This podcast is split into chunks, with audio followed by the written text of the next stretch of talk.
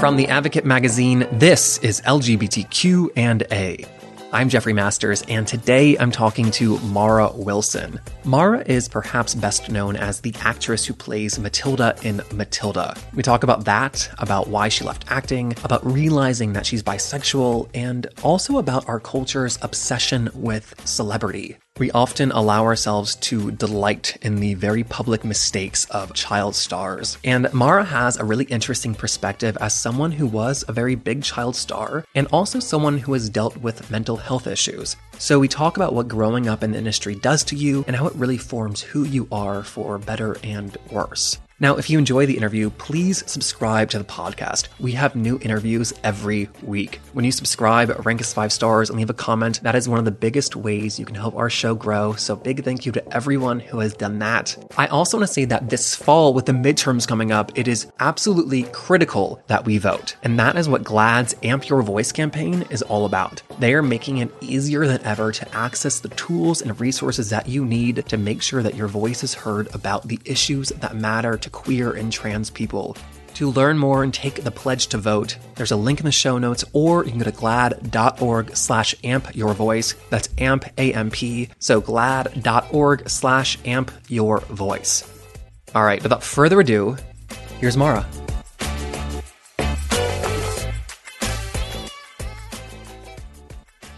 If it's okay with you, I'd like to start with Matilda, just mm-hmm. to kind of get it out of the way. Yeah, of course. I mean, Matilda. uh, Matilda means a lot to me and means a lot to a lot of people. Good. So yeah, I think it's nice to hear. Uh, For everyone who doesn't know, you were Matilda in Matilda. yeah. But I think it's nice to hear it means a lot to you because I kind of wondered, like, oh, is she sick of talking about it yet?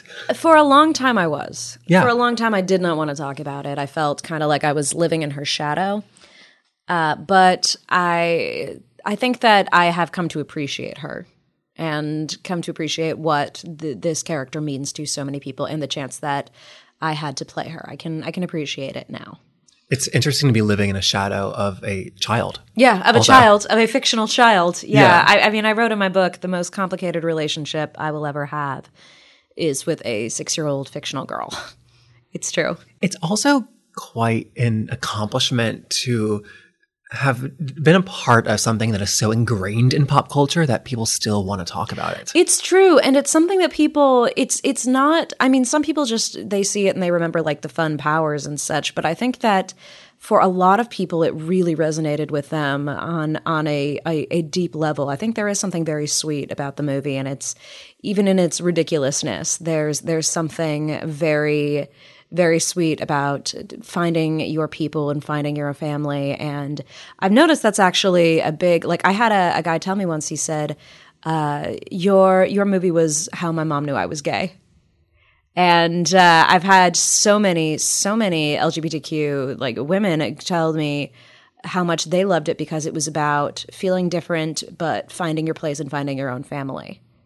And uh, and that is something that it's it's not you know overt. It's about uh, strength and friendship and and knowledge and uh, overcoming these pains that you had with your family and the world around you and it's it's you know becoming happy of because you know, being able to overcome this and being able to be happy uh, through your own means and through friendship and hard work and uh, And feeling like you don't belong in your family for exactly this reason. feeling like you don't belong in your family feeling like you don't belong at at school feeling like people don't understand you and then uh, and then at the end being able to choose your own family and friends also uh, they all have a crush on miss honey That's and ac- it's that's true. It's true. They all. I mean, like Embeth, Miss Miss Honey. People are always asking me. They're like, "Oh, did you have a crush on her too?" And I'm like, "No, she was like a sister to me.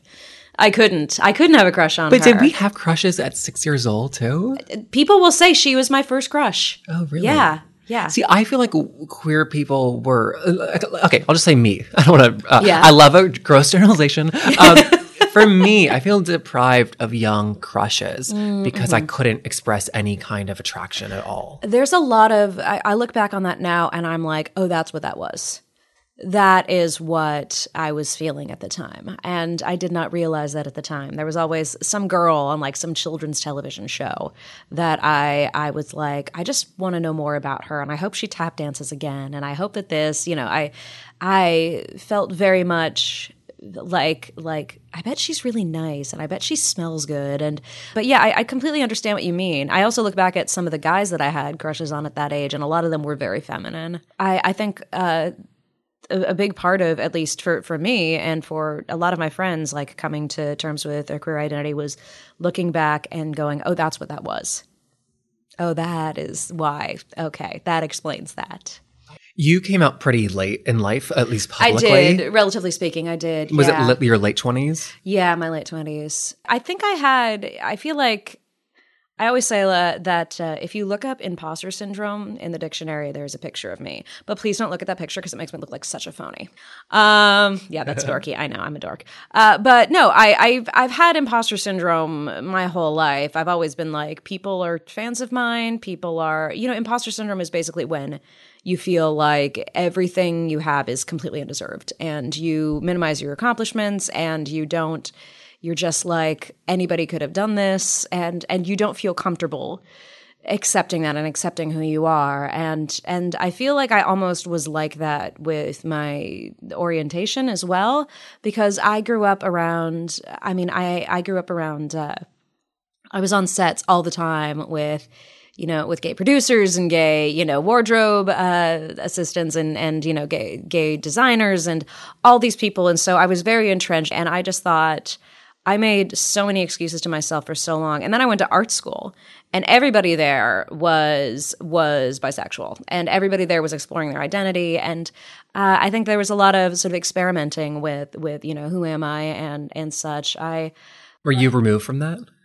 I think that I always felt like I kind of had to keep my own I like I I was talking with some some friends the other day and we were talking about how a lot of girls a lot of queer women we know uh, we knew a lot of girls who would do the like let's let's kiss each other for practice kind of thing and we never did that because we were too afraid and i think that that that kind of says something all my friends were talking about like aren't girls hot and i was like I don't know what you're talking about. and I don't know why, because it was such an, it was like a, a, welcoming environment, but for some reason we couldn't accept it ourselves yet. Of course. I think. And I, I find too that there's no like timeline for any of that. No. And I think that like with m- media and coming out stories, we're given one version and we think yeah. everyone knows it in high school. Yeah, we think everybody knows it in high school and we also think that that people, you know, there's and and struggling with it looks different.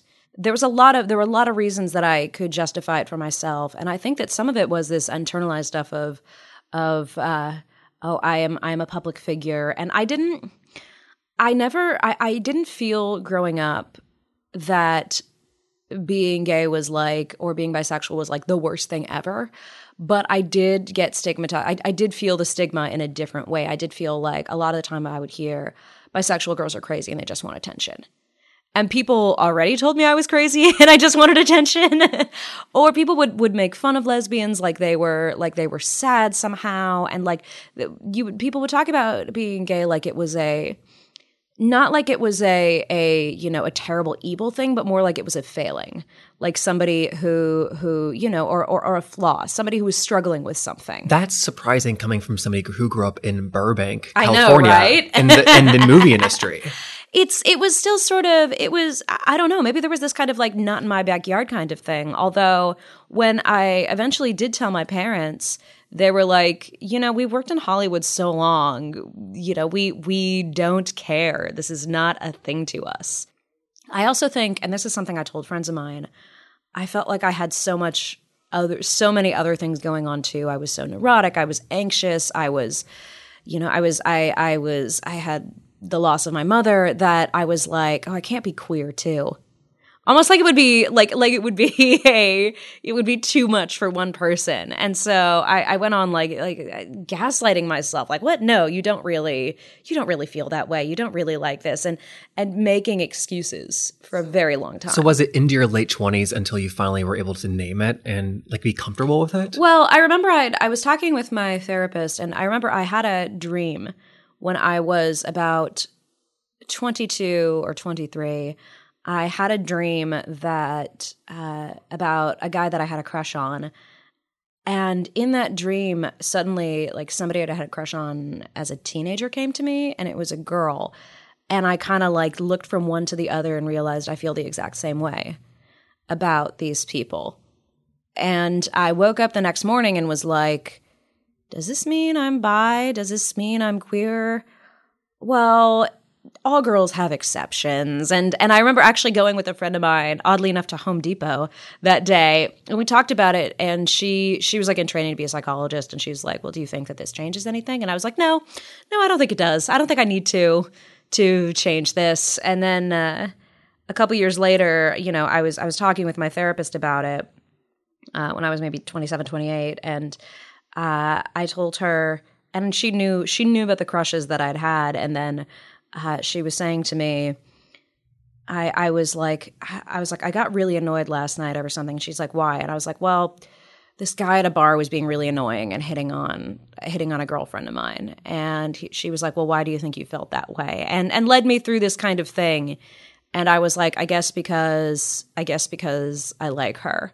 And uh, and she was like, And do you think that this means anything? And I just started sobbing and sobbing. And I said, I, I guess I'm bisexual. I guess I'm not straight. I don't know. Maybe I like girls more than I like men. I don't know. And I, I was just crying and crying and crying.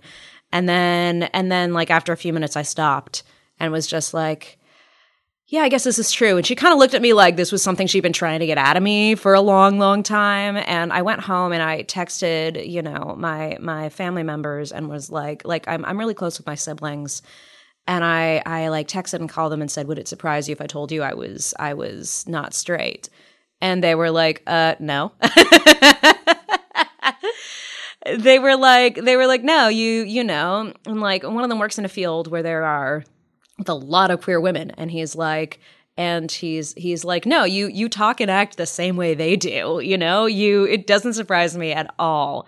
And uh and i had a lot of friends try to out me before i was ready and that just pushed me back into myself. Out you to like other friends or like to the public and like the press? well or they would just they would just put pressure on me. Just be like just be like you know, do you want to make out? Are you into this? Do you, do you, you know, are you sure you're straight? Are you sure you're straight? Now that I'm on the other side, I get it. It can be frustrating to see somebody who seems to, to be struggling with that. But I think that you can't, you can't force it. There are other ways to deal with that. too. Exactly. I told a friend once, and I knew that he tr- could trust me. And I said, you know, if you were gay, like it wouldn't be a problem, right? Yeah. And Yeah. I even had a problem like saying that, but I was like, I think he can handle that. Yeah. Well, I remember I asked some of my friends and, uh, and, and, you know, and they said, oh yeah, our, our thought was she'll figure it out. and another one said, I hate to say it, but thank God. And another one, I told my best friend from college, and she was like, "Yeah, I've seen you make out with like three different women." I love that.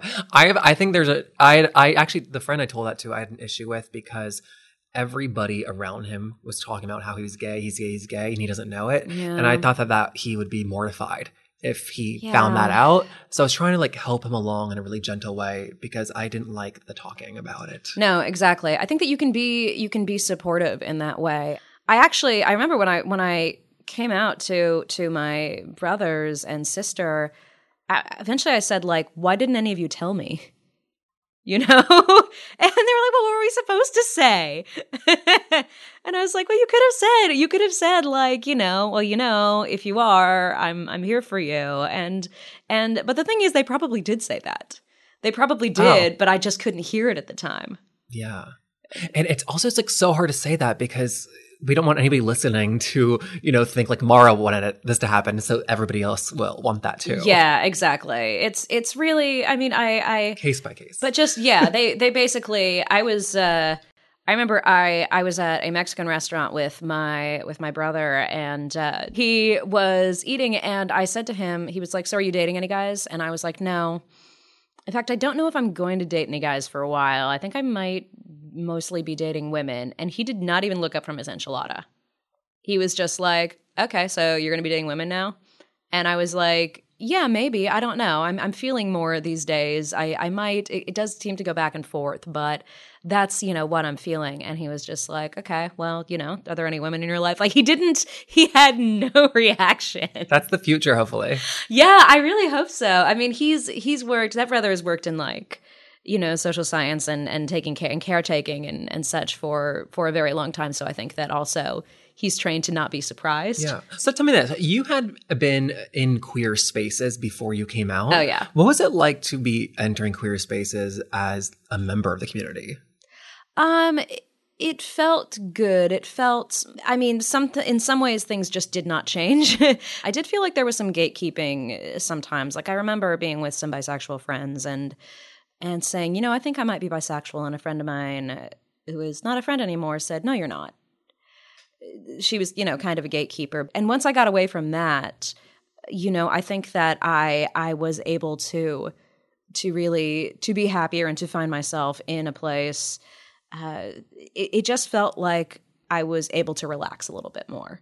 It just felt like I was able to to be a little bit more open about these things, and I was not holding my breath so much. It was it was just like this sort of carpe diem, seize the moment, blah blah blah kind of thing, where I felt like I could I could finally breathe fully. That's nice. It was it was really nice, and I was really lucky. I mean, like I said, I did have some friends who I, I feel like I've fallen in with bad crowds in my life a couple times, but they were never like they were never like cool bad crowds. They were like they were like um they were like Joanne from Company bad crowds, like What like reference? like like let's get drunk and judge everybody, you know, and and kind of like a lot of like a lot of like like Daria types when I was when I was a teenager. So that surprises me because I would think that as a child star, you would need to be really discerning with who you like let in your life. Yeah, well, I was. I mean, I never, like I said, I was never, I was never, but I also, being a child star gives you a people pleasing streak. It really does. So you are afraid to tell people no sometimes. You have to, because you, in your mind, you are always thinking, I have to be nice, I have to be good, I have to be nice, I have to be good. And that works really well for people. Like I knew people growing up like, uh, like Hilary Duff, and she just had that temperament where she was just a very sweet, nice, lovely girl meanwhile i was more i was i was more temperamental i was more moody i was more i was more of a nerd i was kind of a try hard you know i i had uh I definitely had that like Anne Hathaway, like you know, I'm to perform, please like me kind of thing going on, and and uh, that that made it hard for me. I, I, struggled a lot with what I could and could not show to people. Yeah. So um, so yeah, so when I did fall into these these crowds, it wasn't it wasn't you know the the traditional child star, you know, drugs and money kind of stuff. It was very much like like let's just judge everybody and be rude and do these things and and people who are mean i think that i think that i had so much doubt in my life and so much you know it's questioning myself that i ended up falling in with people who were mean because i thought they were telling me the truth. Oh. you know what i mean? Maybe it's also like if something can be bad, said bad about me, I want to hear it. exactly. Yeah exactly. I wanted to be prepared yeah, I wanted to be prepared, and I knew people were saying bad things about me because I mean, you're a child star. You're you're a you know you are an easy target. Yeah, I found your book so compelling because you, you. have. You're welcome. your perspective as a child star, that's not one that we hear often because Yeah. people either grow up and they're celebrities and don't want to talk about it or they Yeah. are out of the business in the public eye Yeah, entirely. I sort of have this weird nebulous relationship with it. I mean, I still do voiceover, I still write, I'm still in the business. I'm more behind the scenes though, which suits me fine, honestly. Like, if I never get a bigger fan base than the one I have now, I'm fine with that. I love my bisexual librarian fan base, you know, and my and my 10 year old girls. Those are those are you know these are my people. So Yeah, what what you've said and written is that you left pursuing acting in the industry because you didn't think you were pretty enough, yeah, which is like hard to talk about. it is. but Yeah, But I wonder if the way the industry's changed in the last five ish years with showing more different types of people on screen, if that changes, if I you want to pursue or not. I do wonder about that. And you know, it's it's funny because uh, I I remember my my college boyfriend was a film major. Um, and he was uh, now he's a lawyer, but uh, but uh, he was a film major at the time. And I always said to him, I was like, never take pictures of me. I'm really not photogenic, and and I'm ugly, and I'm this, and I'm that. And he would always tell me, like, you're not. You're you're beautiful. And I was like, but but I don't, you know, maybe I should get a nose job, maybe I should do this. And he was like, Well, you can if you want to, but is this what you really want? I love you the way that you are. And It's a good answer. he was a really good, yeah, he was he was a good like a good first boyfriend. He really was. And uh and uh he said to me once, he said to me, he's like, you know, I don't know if you know this, but you have a real grace on camera. And I was like, you don't know what you're talking about. I'm I'm weird on camera. I'm I'm I can't do this. But I think like a few a few months ago I was filming something with a friend just like just like something something that I had to I had to have recorded quickly and um and it was a friend that I have like a flirty relationship with, you know, but like we're just friends, but you know, there's always that yeah, you have the flirty platonic friend. That can happen. Yeah. And uh, especially for queers. Exactly. Exactly. But yeah, but I I was with this, you know, friend and they were filming me and I I was looking at the outtakes and I was laughing and I was smiling in a way and I was looking at that and I was like, "Oh, I can actually be charming on camera. I do actually have a presence. If it's with somebody that I'm comfortable with, I can be, you know, and this is someone that I'm comfortable with. And and I I was like, "Oh, I I get it now." I get what I, you know, there was, I, I did have that presence. You know, maybe my college boyfriend wasn't just being nice. I'm not, you know, I'm not Jennifer Lawrence or Anna Kendrick or Anne Hathaway or, you know, all the like, you know, ingenue types. They're like, you know, there, there's so many actresses out there that, that I think can do, you know, Ellen Page and all of these people who I think are like so much better than I am. But there is a part of me that's like, you know, it might be fun. I don't know sometimes I think about it, sometimes I don't. But I do think that so much of it was was me being like, I I'm not pretty enough, and being told I was not pretty not pretty enough. And I do think that I've had kind of an I've had to look at myself objectively and been like, oh, I'm not that pretty.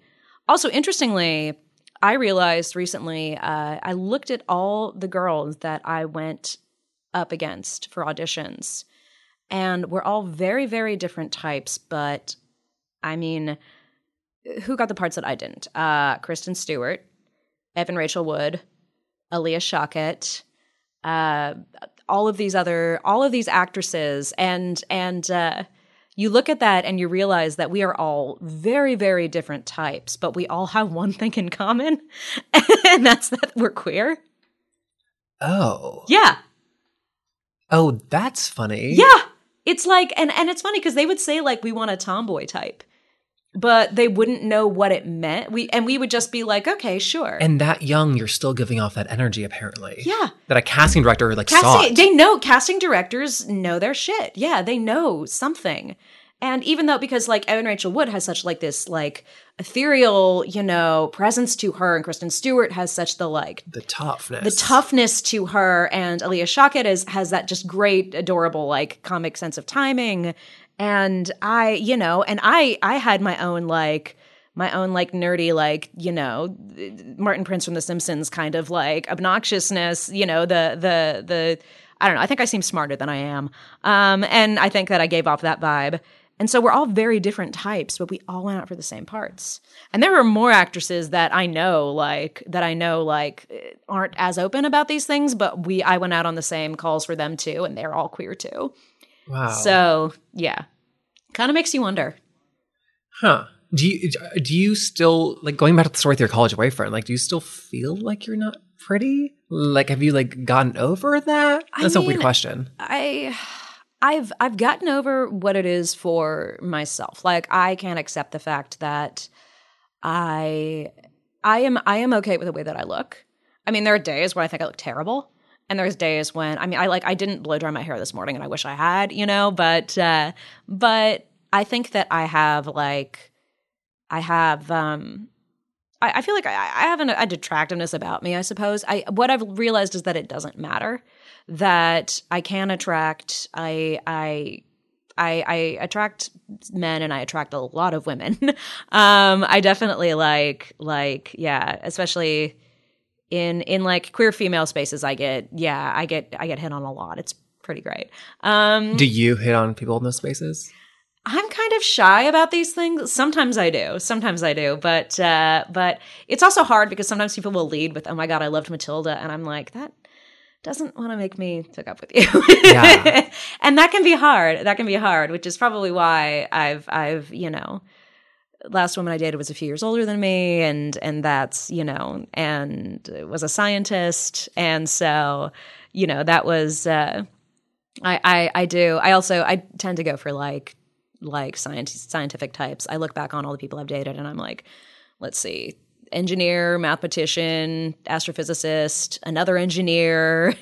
yeah. Does that attraction to the science types is that across across like all gender boundaries too? Yeah, it does. That's really interesting. It does. Yeah, and uh, and uh, yeah, and and like doctors too. I definitely have a thing for doctors. I love people who can look at like the big questions in life or or like life and death and be cool with it that's something that is really attractive and interesting to me. Sure. Yeah, I, I, uh, my friend and I uh, were working on this podcast that we're trying to get started, um, and we interviewed um, a couple, and uh, one of them is a is a uh, concert pianist, and the other one is an ER doctor, and uh, we asked them, they're they're a gay couple, and we were like.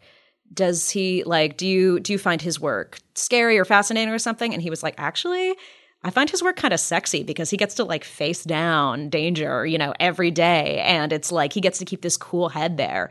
And I was like, yeah, I know what that means. That's totally hot. I mean, obviously, you don't want to know about like which stitches are going where, but that idea of like somebody being like, you know, cool and collected in the face of all that yeah. is definitely interesting. That's so funny you said that because I wrote down a quote from your book, which was that every now and then I realize I exist and it's terrifying. Yeah. Oh God, no. I, I think about my death every single day. I what about, about it death. specifically?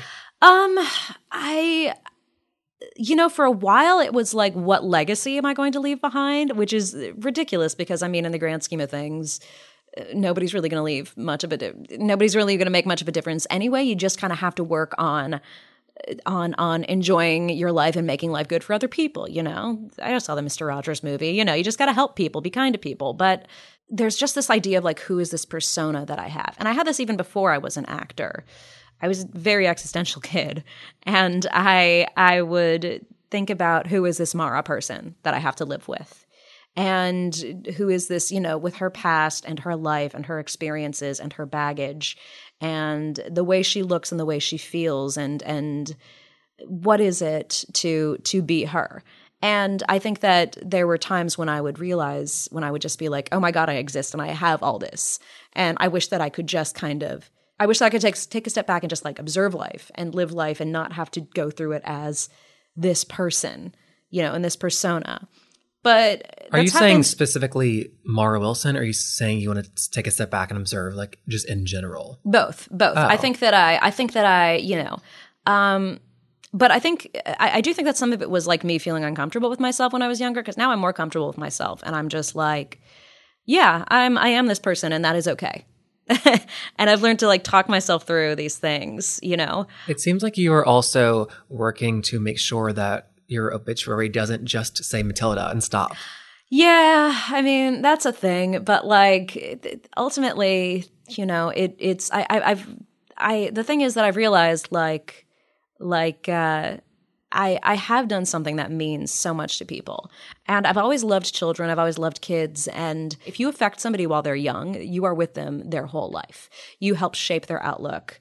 And they, and so I, I feel like I got to I'm finally pleased that I got to have that. And I've, i wrote about that in my book, sort of coming to grips with it, because for a while it, it was frustrating. I, I, was like, everybody likes Matilda more than they like me. Everybody knows Matilda, they don't know me.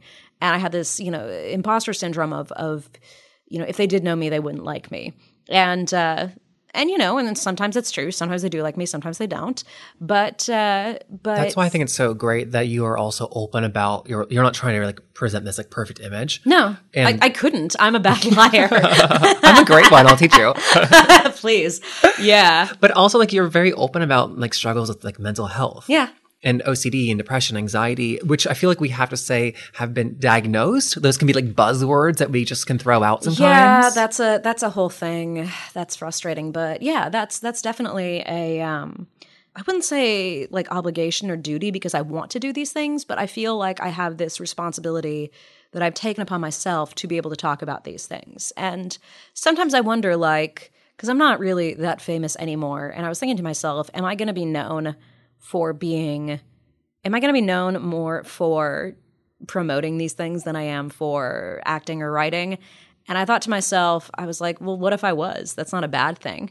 You know, it's not it's not a bad thing to be to be helping people, to be reaching out and doing these things. It's it's something that I have I have a I have a I do have a platform. I'm not the most famous person in the world and I would not want to be. I could not do what, you know, you know, there's there's only so many people in the world who can be Beyonce, you know?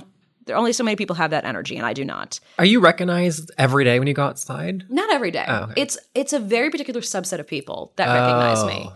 I get recognized in retail situations all the time. Uh, there's, I think it's like that age Yeah. of that age range of of girls, you know, who are like 19, 20. I've been recognized in the hospital so many times. I got recognized before I had a colonoscopy. I've been recognized. It's not every day, but when it is, it's like the most awkward and uh, and it's it's the weirdest times. It, but but you know, you just kind of have to be. And and I do think that there were times where I would get frustrated when people recognized me when I wasn't feeling my best because I think it was that people pleaser thing of of like they're going to be so disappointed that I just got off a plane and I look exhausted and ugly and tired, you know? Now I'm like well for now now I'm like okay, well first of all, who cares? But second of all, I realize like I can set boundaries for myself, but I've also learned like I can say no. I can be like I'm sorry, I'm just not going to do that right now. I've I've been really interested in how celebrity well, people are obsessed with celebrity. Yeah. And I'm really interested in how that can also transfer. I interview a lot of celebrities Yeah. for a living. And the questions that I get and like the wide eyed stare of what were they like? um, Yeah. It like the celebrity can like transfer and that obsession. Oh, and I'm God, fascinated yes. by that. No, I definitely. I mean, I definitely have that, and I thought I was immune to that, but I am not. I, Oh, really? I definitely. Uh, yeah, and I feel like I should be over it by now. And people like people like name dropping people don't usually. It doesn't usually get to me, but every now and then people will will say something or somebody, and I'll just be like, "Oh my god!" But I mean, I think the thing is, I know the truth. I'm not like I'm usually not attracted to to actors and models because I grew up with them, and I know they're not as they're generally not as interesting as the people they play. I mean, I don't think I'm as interesting as Matilda, and I don't think, and a lot of these people, you know, they, they don't have a, as big a or a big or strong personality, so they get to disappear into these people, you know, and and the ones who do have like these big personalities sometimes are people that you don't want to be around necessarily. I also think that there there becomes this like layer of like knowing people too much that that uh, I don't know. I think these days people are very very willing to put people up on a pedestal and knock them down very quickly. Like they don't really care as much as long as they have strong feelings for someone. Yeah. And if they make one mistake, we're done with them. Exactly. And then you start hating them as much as you you st- once loved them. It's this very like like, you know, Yeah. I also don't think we need to like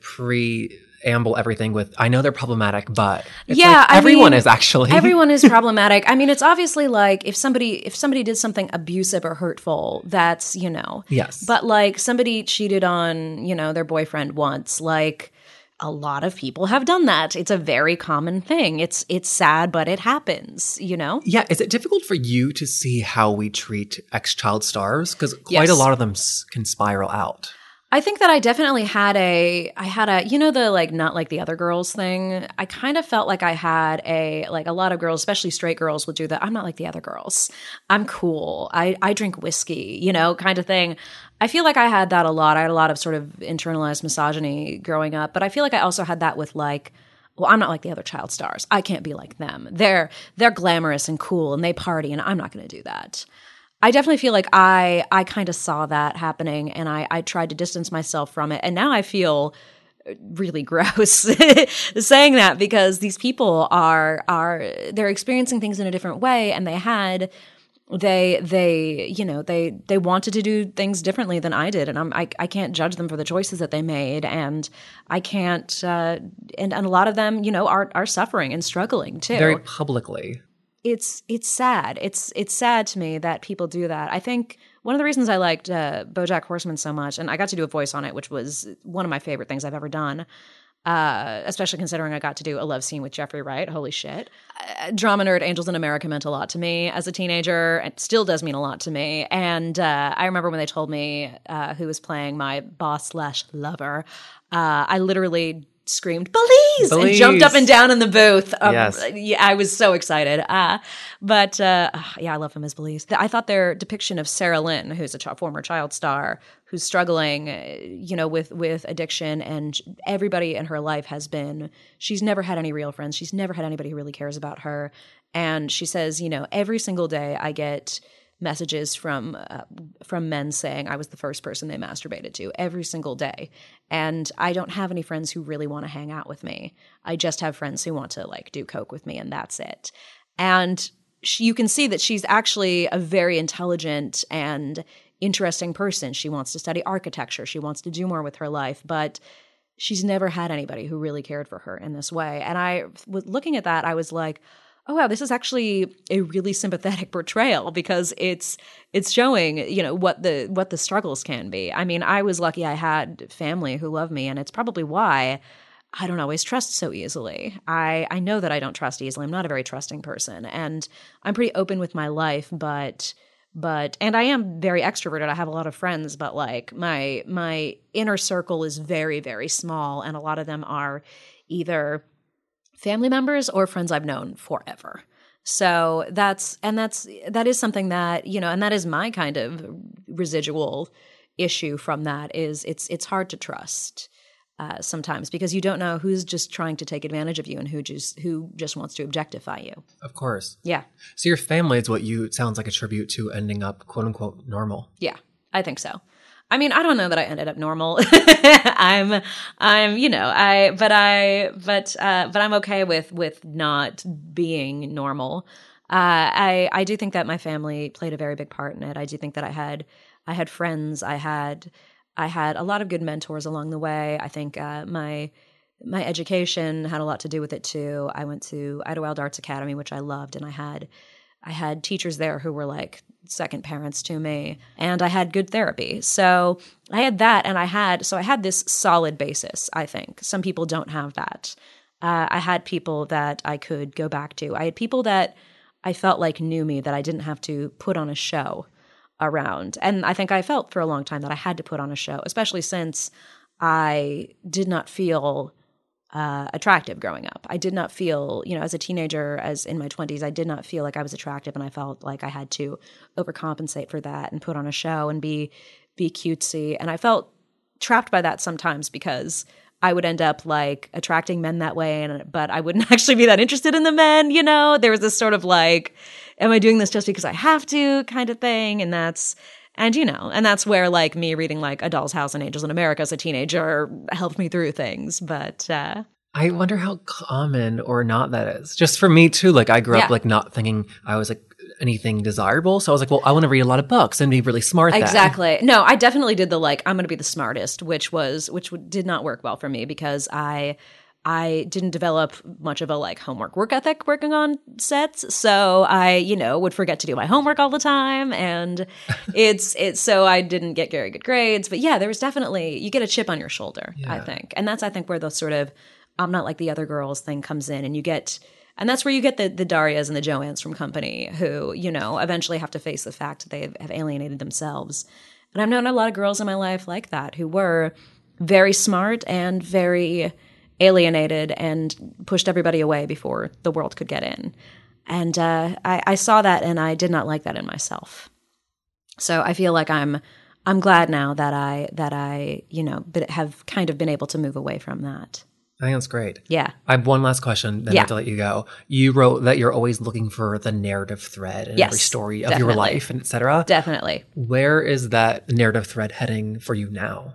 Um, I think that I feel I feel like I've become more independent in the past few years. I I know everybody loves to talk about how they're an introvert these days, but I'm not. I'm an extrovert. I need people. I might not go out and talk to everybody. I might not party with everybody, but I I do get energy from talking to people and talk and you know talking out my problems and thinking out loud and working with people and such. Uh, but I do think that I've lately become more independent, and I I like that, and I do think that there was I did have this independent streak. I was afraid to be independent, but I do think that I I can trust myself more, which is really nice. I think for a long time I didn't trust myself, which is why I second guess myself about my sexual orientation. I second guess myself about, you know, you know, am I am I attractive enough? Am I am I smart enough? Am I this or am I that? And but I just kind of feel like I I am enough, and there there are ways that I want to improve myself and improve my life. But I had this now. I just kind of feel like I am. I it's toward independence and I think also towards contentment and satisfaction because I think those things are more important than happiness. I think that happiness is is elusive. So for me, satisfaction comes from doing work. So I want to be doing more work and from, you know, cultivating relationships with people. I think you don't have to be your own best friend, but you do have to kind of be your own coworker. You have to be able to work with yourself. And that's what I've been trying to cultivate the past few years is is this, you know, working relationship with myself. It's good to be like, you know what, I'm mostly okay.